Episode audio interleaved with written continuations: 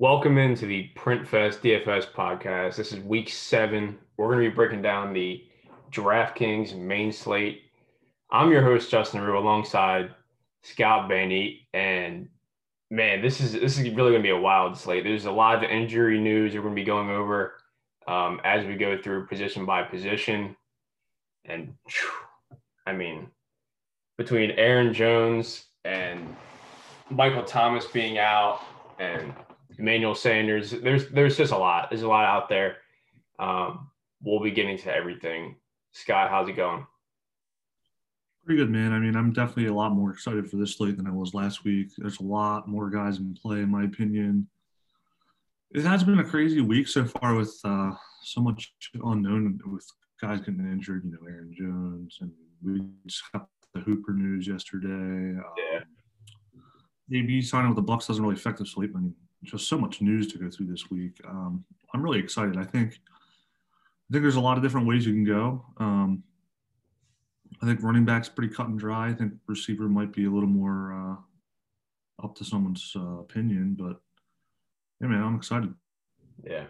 All right, so we're gonna get right into it. If you want to start us off with your top quarterback play.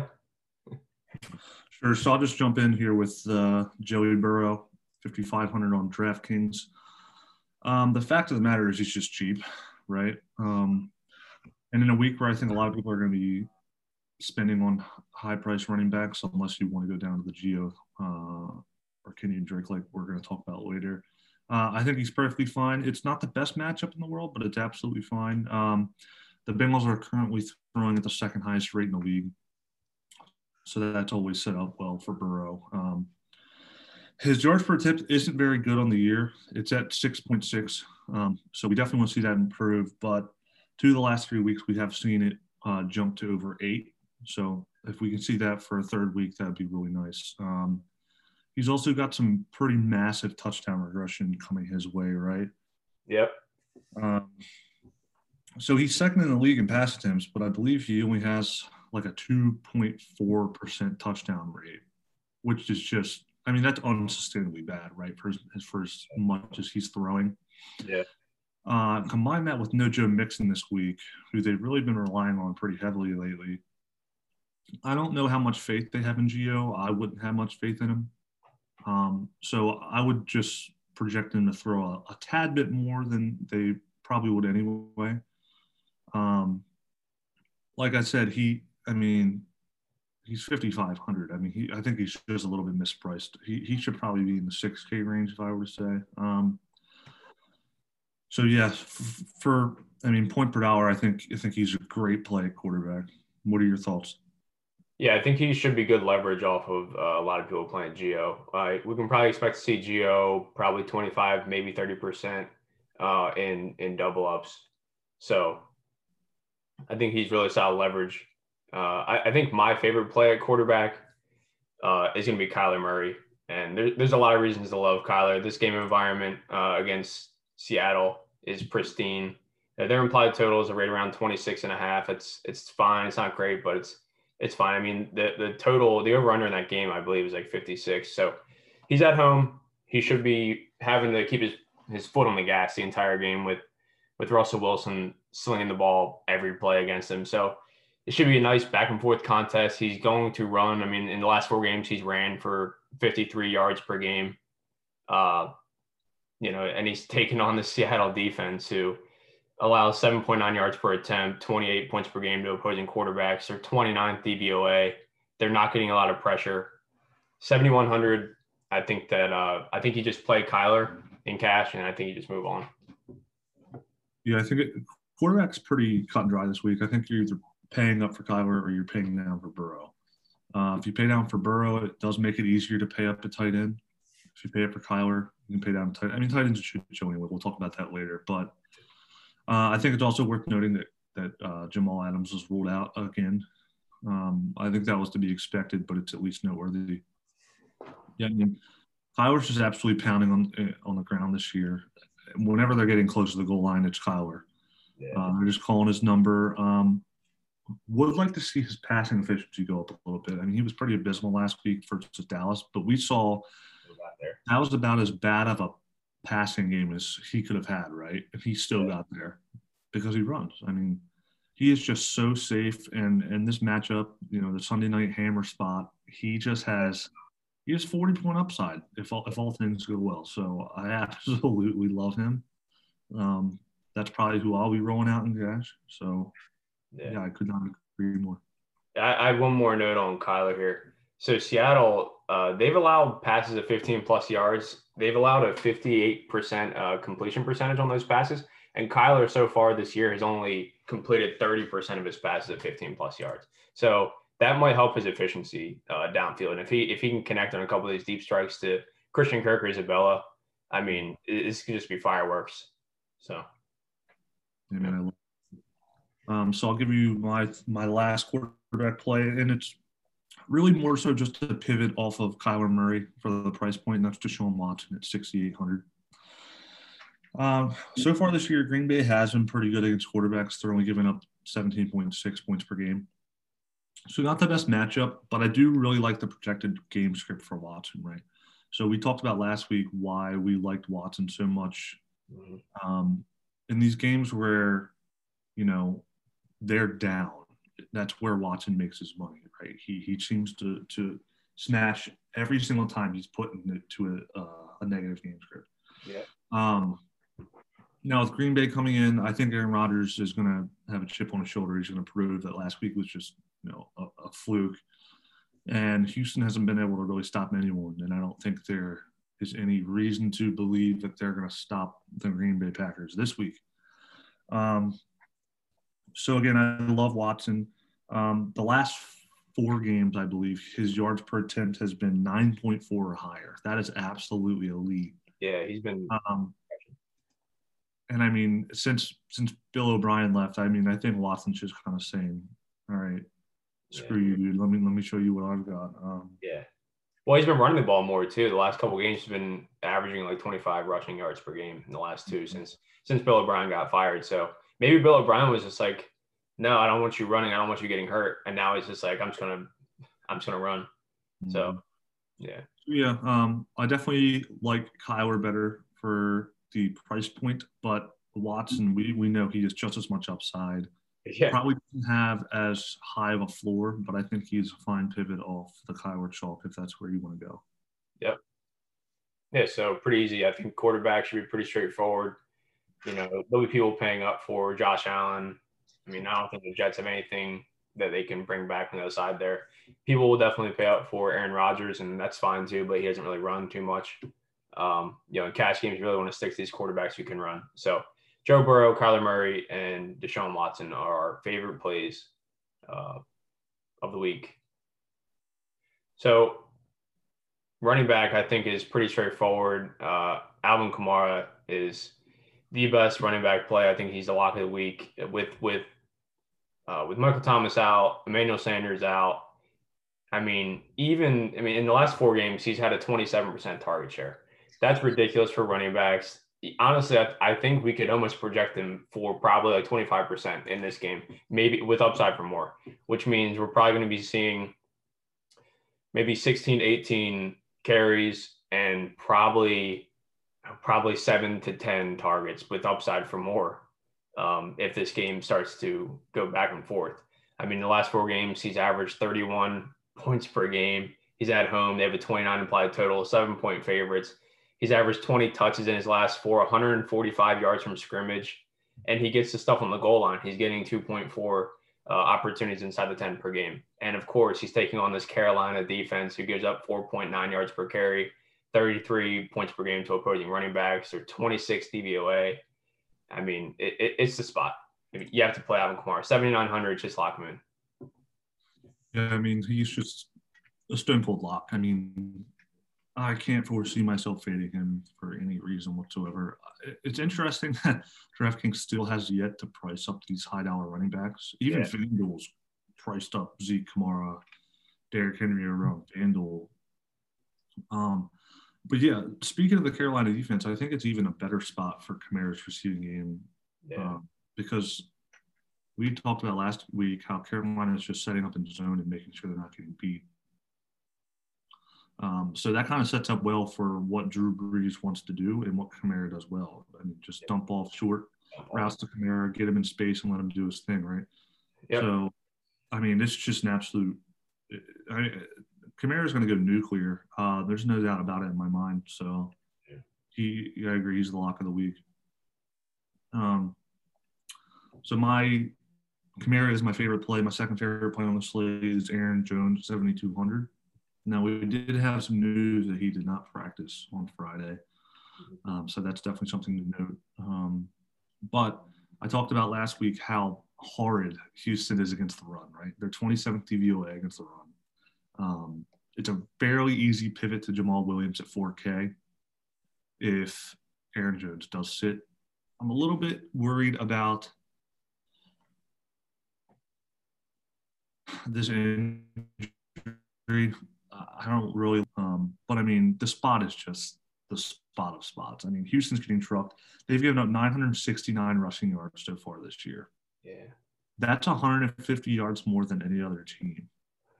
That is absolutely ridiculous. They've also given up the most rushing touchdowns to running backs. I'll repeat these game logs again. CEH went 25 for 138 and one against them in his first game. That's 5.5 yards per carry. The Ravens had 230 total rushing yards. They averaged something between 6 and 7 yards per carry. James Conner, the corpse of James Conner, went 18 for 109 and one, 6.1 yards per carry. Dalvin Cook, 27 for 130 and two, 4.8 yards per carry. And then we saw King Henry did last week, absolute explosion, 22 to 12 and two, 9.6 yards per carry. And now we get the most efficient running back in the NFL and Aaron Jones coming in. It is just an absolute great spot. He hit a 66.1% snap rate, which I think was the second highest of the season last week. And with Davante Adams back, we only saw 4 carries and 1 target for Jamaal Williams. But Aaron Jones has still seen 4 or more targets in every game. So that gives him a nice floor as well this year that we hadn't seen years past. So I think you can project Aaron Jones for, maybe 18 carries and 4 targets. Yeah. And we always know the massive red zone equity he has.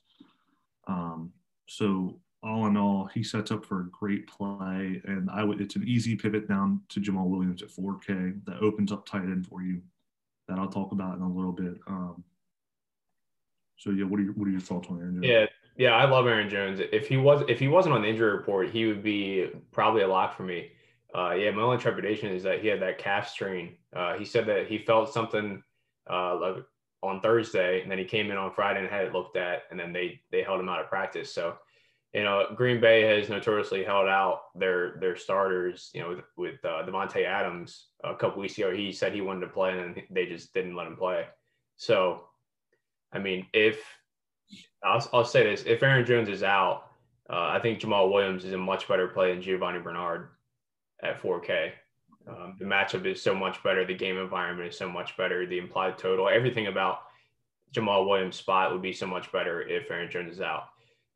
If Aaron Jones does play, in my opinion, I think we have to ding him just a little bit, just because it's possible they could hold his snaps back a little bit with this injury. But the spot is the absolute best. If he's fully healthy, and we know he's fully healthy, then he's awesome. But the fact that he popped up on the injury report, I don't like playing guys that pop up late on the injury report after being healthy all week, and then something pops up on a Thursday or Friday.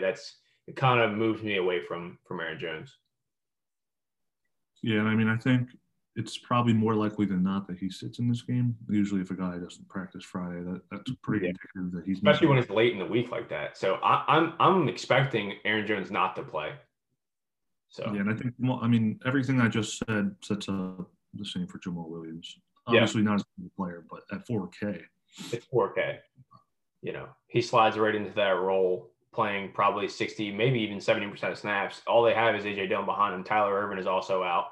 So, that sets up. The only thing Jamaal Williams wouldn't get is probably goal line because, A.J. Dillon's much bigger, but he'll get all the receiving work. It's a fantastic matchup like you laid out before. So, if Aaron Jones plays, he's a solid play. If he doesn't, you know, Jamaal Williams is right up there with Kamara as one of the top plays on the slate.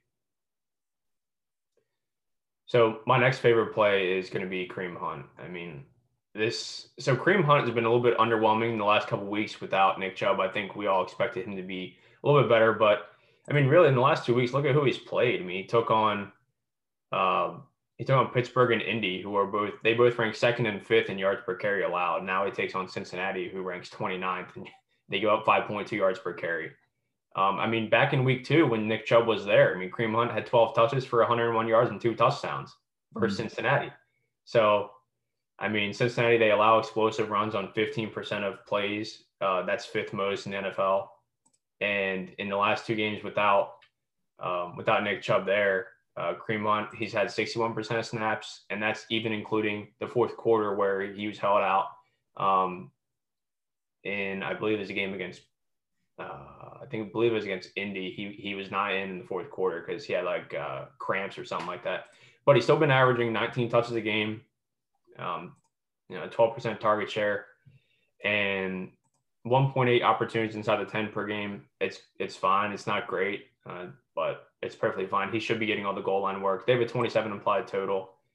It should be a faster paced game. I mean, it's a really good spot for Kareem Hunt at 6,800.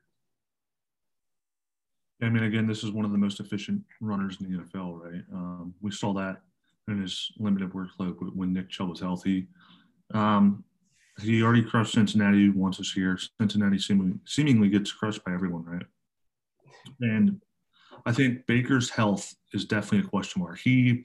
I don't think that he would have been playing if they had been playing anyone except for Pittsburgh, right? That's a huge division game. In a game they really needed the win to stay in the hunt. So Baker's rib injury, I think, is probably worse than a lot of people are willing to admit in Cleveland.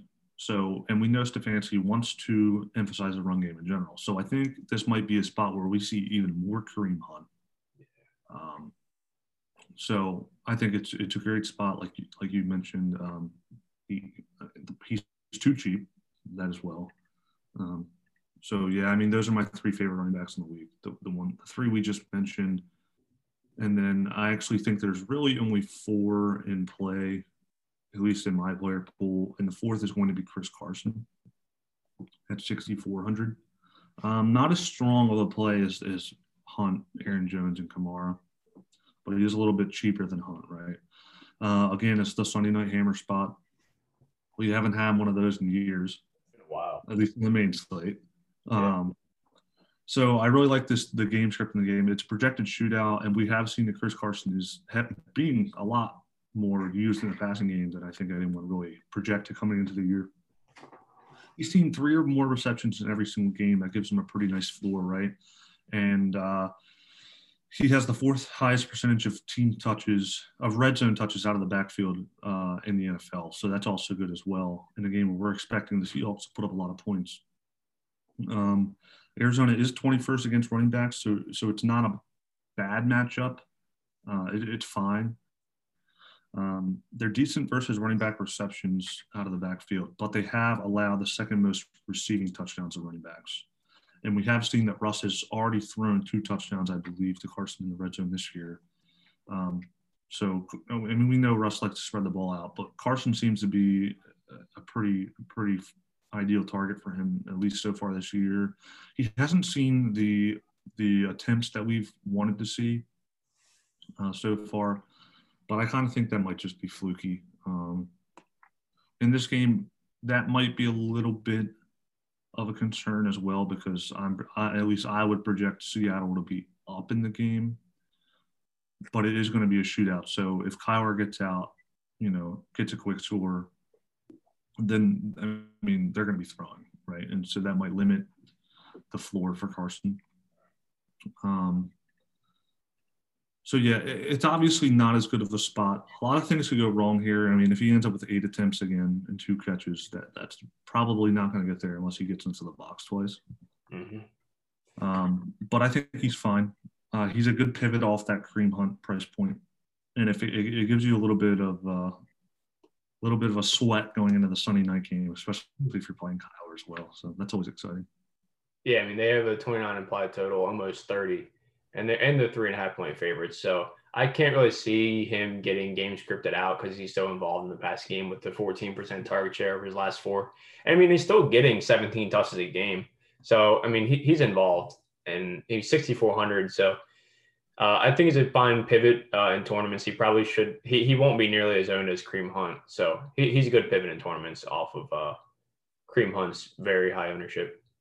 I think we should also mention Giovani Bernard before we move on to wide receiver. So Joe Mixon's out, and so we've all done this historically. We've done it multiple times. So it's been four games in Giovani Bernard's career where Joe Mixon's been out and Geo has started in his place. In those four games, Giovani Bernard has been a top 20 scorer in all four. He's averaged 88 yards from scrimmage per game with 17 touches in all of those games. So, I mean, it's not a great spot for him. I mean, since Cincinnati or Cleveland, rather, they're 10th in yards per carry allowed, giving up 3.9 yards per carry. So it's not really great. I mean, Joe Mixon had 16 carries for 46 yards in week two against Cleveland. So, I mean, Gio's not really going to give you much on the ground. And really the last time that he filled in for Joe Mixon was in 2018. So how much does Gio have left? I mean, he's like 29 years old. He's looked terrible. I mean, I think Gio is fine if you really need to save the salary. But like we mentioned before, if Aaron Jones is out, I mean, Jamaal Williams is a much better play than Giovani Bernard, at least in my book. Their implied total is 23.5. I mean, they're dogs. They're probably going to be throwing a lot, which might help Gio, but he's not going to give you much on the ground at all. And we're not even guaranteed for him to get goal line. He's not a huge running back. They have Travion Williams behind him. You know, I think Gio's fine, but he's not. I don't think he's as strong a play as the field is going to give him. I mean, I think he's going to be, like we said, around 30% owned, which I think is a bit high. Yeah, I mean, I don't really want to go there. I just – if it feels bad going in, I don't want to play a guy that I'm going to be concerned about, right? Yeah. There's a very easy way that he ends up with like 4 points, and I really don't want to go there. I mean, he's cheap, so I get it. He's fine. Jamaal Williams is a far superior play if he gets the start. It's just not a great spot for Gio, but, you know, if salary works out that way where he fits in perfectly as like the last guy in, then yeah, I'm not going to prioritize him though. Yeah, and I think I mentioned earlier that I would expect Cincy to throw even more in this game without Mixon. They're already throwing at the second highest rate in the league. And without Mixon, I think you're going to project for at least the same amount of attempts that we're seeing week in, week out from Burrow, maybe even a little bit of an uptake. Yeah, I mean, who knows how much Gio even has left? He's bad. I mean, I'm pretty confident on that. I think he's just bad, and it could just be a full-blown committee. Who's to say that Gio is just going to step into the mixing role too? So, I mean, yeah, I mean, it's fine if you need the salary relief. If we get Aaron Jones active, then yeah, I guess he is the best play down at that price point.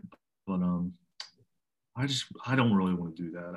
I don't feel good about it at all. Yeah. So we can move on to wide receiver. Who is your favorite wide receiver play? This one's going to be exciting. Oh, yeah. So far and away, my favorite receiver play on the week is Terry McLaurin. Yeah. The Washington football team, 5,800. I said this last week. If the Dallas Cowboys have a game on a Sunday, you play, then I'm rolling receiver against them. And they just seemingly always smash every single week. So just a little bit of data on Dallas. They're 27th in fantasy points allowed to wide receivers at 44.1 fantasy points per game. So obviously that's very well. They've given up the second most touchdowns to wide receivers at 11. Sixth most yards to receivers, 1,088, and their 21st DVOA against the pass and 28th total. Mm-hmm. So that sets up well for a guy who is just the alpha and more for their offense, right? It is all Terry McLaurin. I mean, this guy's numbers are ridiculous. He has a 27.5% target share this year, and he's top 10 in the league in air yards. That obviously is just elite. He has 45% of his team's air yards. That is absolutely ludicrous. 45% of the team's air yards. We talked about this last week when you were touting Terry McLaurin. I mean, there's no one else there. Steven Sims is on IR. Logan Thomas stinks. I mean, this other Sims guy caught a touchdown last week. I don't even know who that is. Isaiah Wright, whatever. I mean, it is. Isaiah Wright's out too. Yeah, all Terry McLaurin. It's just hit. I mean, if he gets 15 targets in this game, no one's going to say, "Oh my gosh, that's crazy." You know what I mean? Yeah.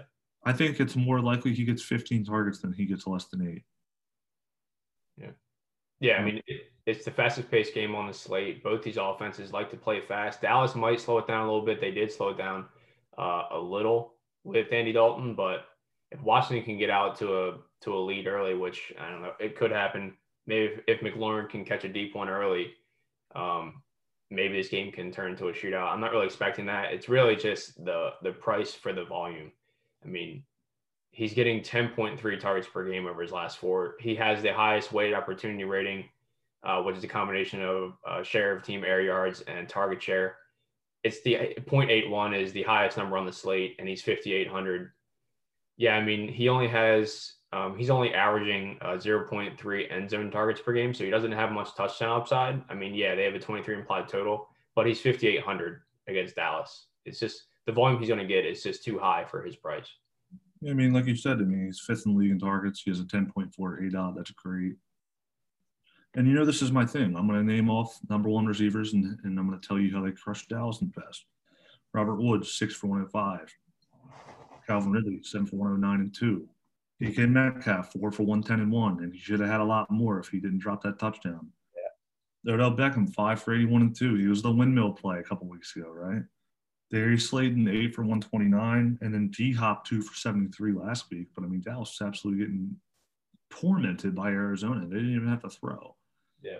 I was stunk. But, I mean, everything's just massive blow-up spot for Terry McLaurin. And at 5,800, I mean, this price is just straight up wrong. Yeah. Yeah. It's disrespectful. Just straight up wrong. I mean, this is just – if you're fading Terry McLaurin, send me a head-to-head. Yeah. At CS Bandy on DraftKings. Just send me a head to head. Yeah, so I'm going to bring up Keenan Allen. I mean, the volume he's getting is ridiculous. He's 6,200 against Jacksonville. They're at home, 28 implied total. He's averaging 19 points per game over his last 4. He's averaging 11 targets, a 0.7 way opportunity, which is right up there, you know, with Davante Adams or up there with those kind of guys. He's averaging 2.4 yards per route run over his last 4. It's really a solid number. He's getting 1 end zone target per game. That is awesome. I mean, and now he's taking on a Jacksonville defense who is the worst, 32nd DVOA. They allow a catch rate 69.4%. It's way above average. And they give up 8.6 yards per attempt. I mean, really what it comes down to is just the overall volume. Do we think that Jacksonville can push back against this tough defense that the Chargers have to keep them throwing, to keep volume flowing to Keenan Allen? Because he's if they throw 35 times, he's going to smash at 6,200. If they throw 28 times, well, now we run into a targeted situation where he could be only targeted maybe 7 to 9 times, which would be, you know, not ideal with hitting value at 6.2K. So his efficiency is going to be awesome. Herbert's efficiency is going to be awesome. The Chargers are going to beat up on Jacksonville. I struggle. I mean, Jacksonville is only averaging 32 attempts against them per game. So, and the Chargers like to lean run heavy. I mean, I believe, I think they're like second in the NFL on early downs in the first half. Like they want to run the ball. So he'll be efficient. It just depends if Jacksonville can bring anything back on the other side. Yeah, I was actually looking into Jacksonville yesterday. So the raw numbers for Gardner Minshew are pretty good. They suggest that he's good for fantasy. And if you just look at his game logs, you think, oh, this guy's pretty good. But Jacksonville is really struggling to put up points in games, right? I think they've scored less than 20 points in 4 straight. And it is a game where it's great for Keenan Allen. And he'll likely do damage one way or another, but it would definitely be good if Jacksonville could put up some kind of a fight in this game. The one good thing that I would like to mention is that Keenan Allen Keenan Allen is moving around a lot this year. He's playing 45% of the snaps from the slot. CJ Henderson is only playing 5% of his snaps in the slot, so he's gonna fade that for a lot of the game, right? So that sets up even better for him. I mean, all concerns that everyone had for Keenan Allen on season long because of Tyrod have been mitigated by Herbert. Yeah, and I'm shocked at Herbert's success early on. I mean, I was on a Herbert guy coming into the draft. I thought he had a lot of mechanical issues, decision-making issues. But, I mean, he's proven the haters wrong right now, man. He's just going out there and balling, and he's slinging the rock, and it has been great for everyone in that offense. So, I mean, it's a great spot. It's a good price point, $6,200. I think he sets up well regardless of the game script, just because of his target share. And, I mean, yeah, I mean, I just struggle with it because if Gardner's not going to put up a fight and they're not going to put up points, I'm just afraid I could see the Chargers getting out to like a 3-4 lead and just sitting on it. Yep, for sure. Moving on to another guy I really like this week is T. Higgins from Cincinnati, 5,300. In my opinion, he's just a straight-up alpha. He's the X in this offense. A.J. Green is just total dust. We did see a little bit of a resurgence from A.J. Green last year, but, I mean, I think that might just be flash in the pan more than anything else. T. Higgins is running he's out there on 83.1% of the snaps, so that's great to see. Over the last four, he's averaged 8 targets a game. He's had 90 or more air yards in each of his last four as well, so that's also great to see. We saw a blow-up spot last week where he had 8 receptions. He's actually 17th in the league in air yards, which is actually behind A.J. Green. But A.J. Green, we've seen, he can't do anything. He's volatile, yeah. He's slow. He's busted. He can't jump.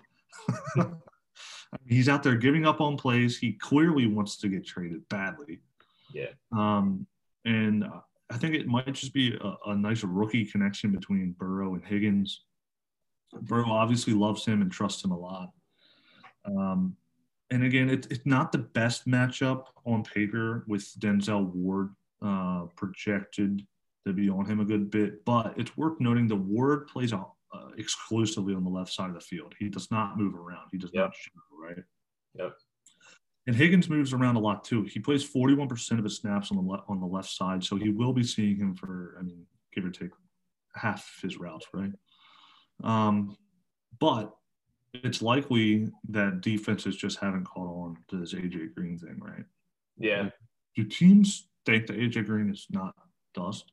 Yeah, it might be tilting coverage towards A.J. Green.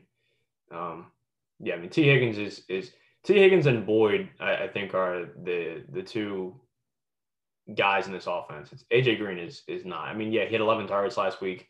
His targets are going to fluctuate up and down in games that he actually cares and games that he doesn't care. So do we think A.J. Green cares? I don't know. Probably not. Yeah. Yeah, I mean, I think the decision between Higgins and Boyd is going to be a big one this week. Yeah. Yeah. So Higgins and Boyd, actually, they've been both really consistent, actually. They both have had at least a 20% target share in each of the last four games. So they're getting consistent volume. It's not like A.J. Green where it's like, yeah, he has great volume this game, and then he has like 3 targets the next game.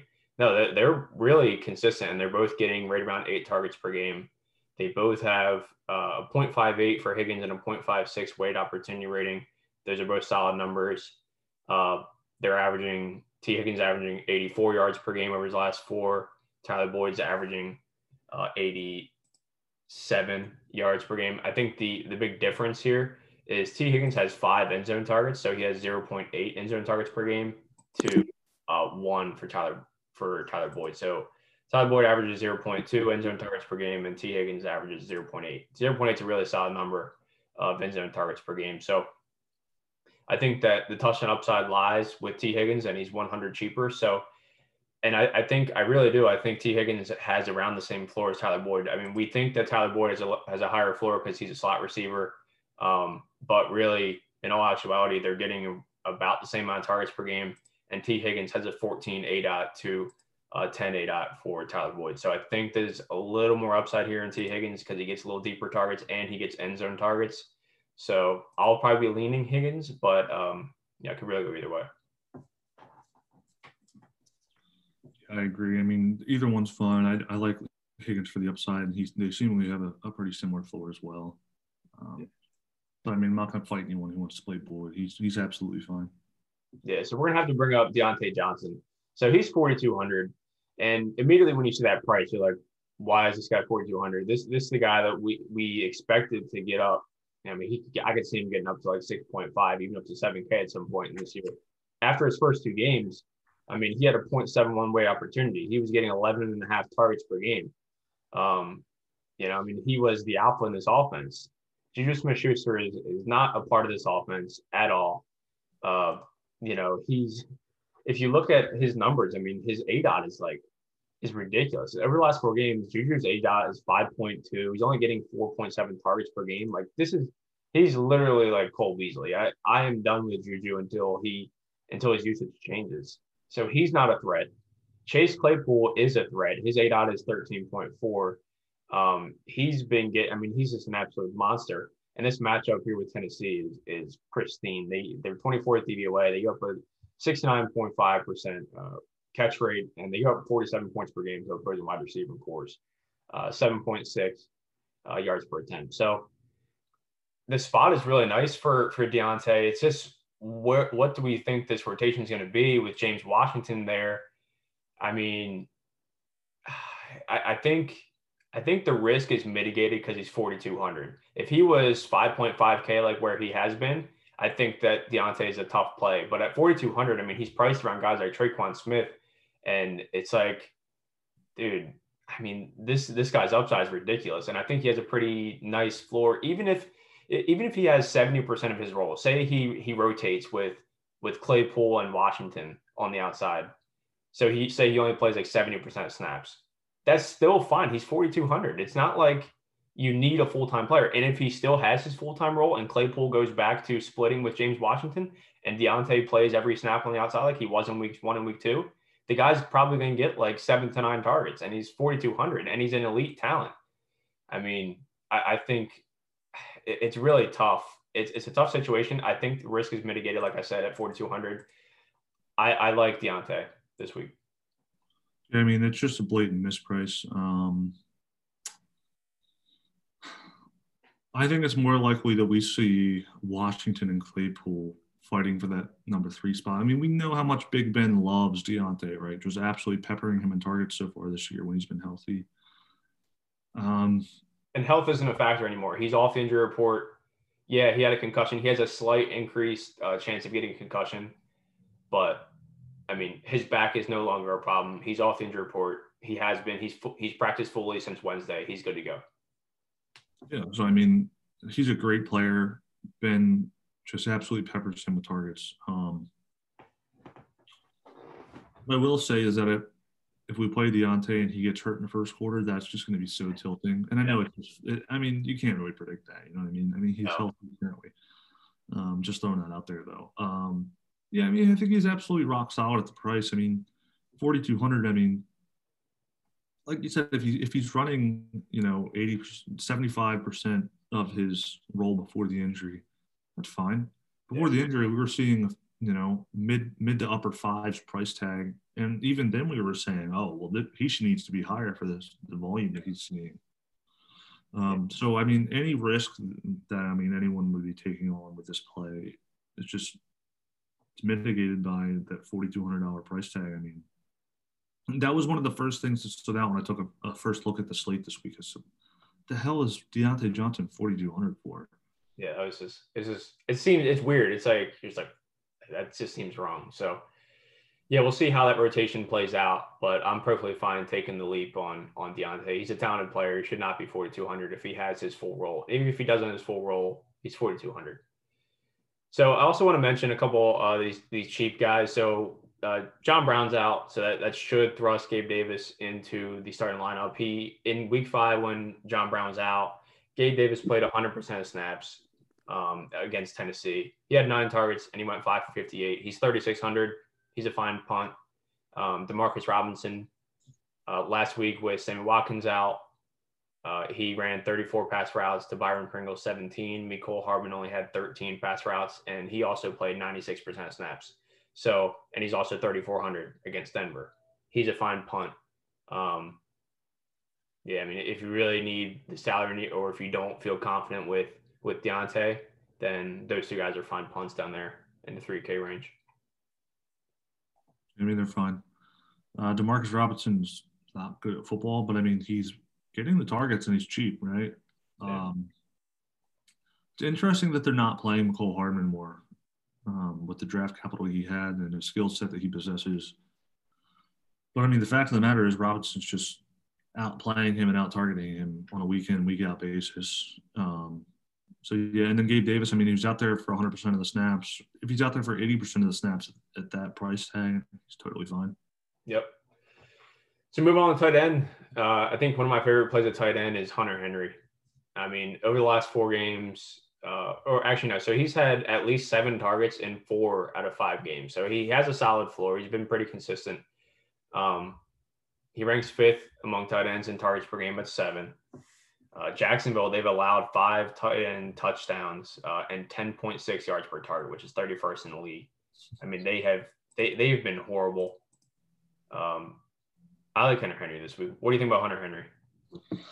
I mean, tight end's just a giant mess, as it seems to be every year. There's those top price guys, Kittle, Kelsey, Waller, Andrews. And after that, it's really just like a mesh of just guys, right? Now, Hunter Henry, I think it's a misprice as well at 4,500, especially for the volume and the talent that we see that he has.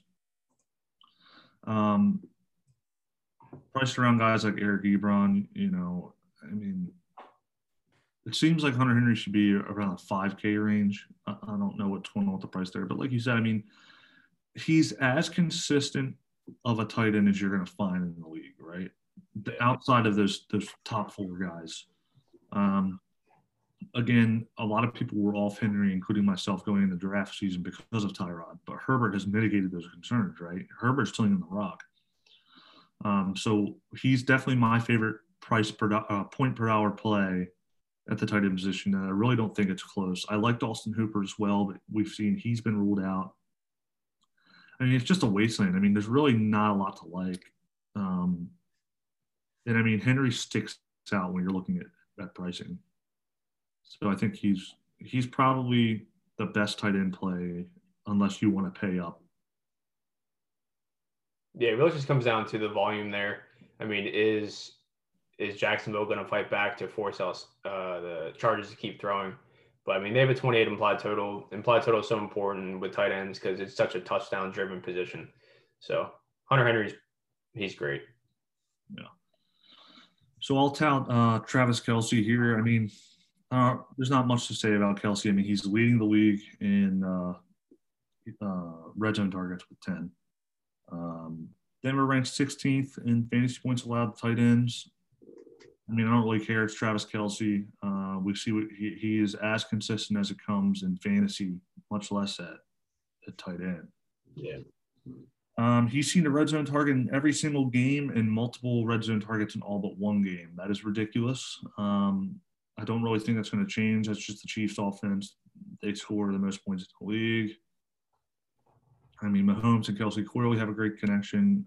Not a lot needs to play him. I mean, and I think the thing with Kelce is we can afford him this week, right? There's a lot of value that seems to be breaking through, whether it's Gio Bernard, Jamaal Williams, if you want to pay down for Burrow at quarterback. Deontay Johnson's 4,200. We've got Traquan, DeMarcus Robinson, Gabe Davis. A lot of these guys you can pay down for, and I think it opens up really to do whatever you want. And so I think this week, more than past, I think it's a lot more ideal to pay up a tight end, right?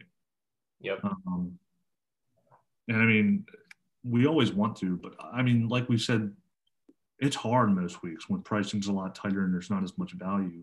We just like to punt tight end because there's so much variance in the position and it's just a wasteland. But I do think you can get a little bit of a one-up on your opponents by paying up for a guy at tight end that you know is going to get their own volume alone and has just a massive red zone equity as well.